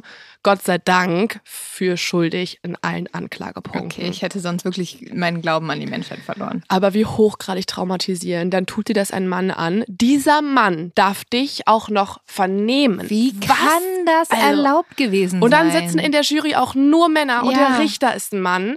Und du bist da und gehst durch das ganze Trauma nochmal. Es ist Boah. so schlimm. Einfach nur schlimm. Und in Amerika ist es ja auch so, dass bei einer Verurteilung noch Zeugen von beiden Seiten Statements abgeben können, die das Strafmaß beeinflussen. Und das ist neben Alisa auch Grady und die mittlerweile 19-jährige Arden, die, die ihrem Vater ja geholfen hat. Die beiden berichten von den immensen Traumata und Schuldgefühlen, die sie seit fünf Jahren mit sich herumtragen. Und sie wissen mittlerweile, dass sie von ihrem Vater so krass manipuliert wurden. Die haben realisiert, dass sie fast geholfen hätten, ihre Mutter umbringen zu lassen. Und das lastet schwer auf den beiden. Der Richter spricht bei seiner Urteilsverkündung die Tochter Arden direkt an und sagt, du darfst nicht und du sollst dich nicht für irgendetwas schuldig fühlen, was du in diesem Fall getan hast. Ja, ich versichere es dir. Für Trevor Summers wählt ihr einen anderen Ton. Er sagt, die Aussagen und Beweise, die ich hier gehört habe, beweisen, dass sie ein Monster in jedem Aspekt der Vorstellungskraft sind. Und damit verurteilt er Trevor Summers zu dreimal lebenslänglich und zusätzlich 224 Jahren Gefängnis. Was? Ich glaube, der hat ihn wirklich sehr, sehr, sehr stark gehasst. Ja, okay. Arden und Alisa haben sich Gott sei Dank schon lange vertragen und sie führen auch wieder ein gemeinsames Leben mit den restlichen Geschwistern. Ach, das also, freut mich. Das sind die schönen Nachrichten. Sie wohnen immer noch alle zusammen und 2018 hat Alisa auch erneut geheiratet und lebt mit ihrem neuen Mann Jeff und den Kindern in Florida. Übrigens, Lynn, es ist eigentlich eine total verrückte und auch ein bisschen True Love-artige Geschichte, oh, wenn es nicht so schrecklich alles wäre, wie sie Jeff kennengelernt hat. Jeff war derjenige, der ihr geholfen hat, die Schlösser in ihrer Haustür auszuwechseln, Nein. kurz vor dem Überfall. Das Nein. war die Person, die ihr geholfen hat, dass sie sich vor Trevor eigentlich schützen kann. Oh ja. Gott. Ja, ja, gut, aber dann versteht er wahrscheinlich auch, wie Absolut. schlimm es war. Der hat alles miterlebt, der hat ihr geholfen, da durchzukommen und die beiden sind sehr glücklich. Und ich bin noch sehr stolz, verkünden zu können, dass niemand anderes als Alisa Matthewson selbst an dieser Folge mitgeholfen hat. Ich habe mit wow. ihr im Vorhinein über alles gesprochen und sie ist total beeindruckend gewesen und inspirierend und stark und ich fand es so, so schön, mit ihr das selber zu erarbeiten. Und deswegen würde ich sie auch hier selber mal sprechen lassen. Ich kann euch leider nicht alles abspielen, weil das Interview ist stundenlang. Wir wollten eigentlich nur eine mhm. Stunde reden. Es wurde immer länger und länger und länger, weil ich alles so spannend fand, auch wie es ihr heute geht, wie sie damit umgeht. Ähm, sie gibt heute Kurse und was auch richtig schön ist, ähm, ihre Geschichte wird bald verfilmt. Wirklich? Also, mh, äh, sie, genau, es wird verfilmt. Und zwar, ich muss kurz das zusammenkriegen, wie sie es erzählt hat, von den Produzenten, die auch die Geschichte von Lisa McVeigh verfilmt haben. Oh, das passt ja Mega. richtig gut. Und falls ihr Lisa McVeigh nicht kennt, das ist äh, eine Folge, die wir auch hier bei Mod of X gemacht haben. Und Lisa McVeigh ist die Person, die in dem Netflix-Film Believe Me, die Geschichte von Lisa McVeigh verfilmt wurde. Also auch mega spannend und ja. beeindruckend. Und ich finde es halt total schön, dass auch Alisa heute sich so engagiert. Und deswegen hören wir jetzt hier einmal Alisa selbst und ich übersetze auch alles, was sie sagt. Zuerst habe ich mit ihr darüber gesprochen, wie es ihr heutzutage geht. So it's an ever changing thing about how I am. I think a lot of people who Die Antwort auf die Frage, wie es mir heute geht, ändert sich ständig. Ich denke, viele Menschen, die Traumata durchgemacht haben, für die ist die Aussage, mir geht's gut, eine Lüge. Es ist okay, wenn es dir nicht okay geht. Ich habe einen Albtraum durchgemacht und bin stärker herausgekommen. Aber das bedeutet auch nicht, dass ich mich jetzt jeden Tag deswegen super fühle. Es gibt Tage, an denen ich sehr, sehr wütend darüber bin, was mir angetan wurde. Und wenn diese Tage und Gefühle auftauchen, habe ich gelernt, dass es für mich ein fortlaufender Prozess ist. Und ich möchte, dass auch andere verstehen, dass ich manchmal von außen stärker aussehe, als ich tue.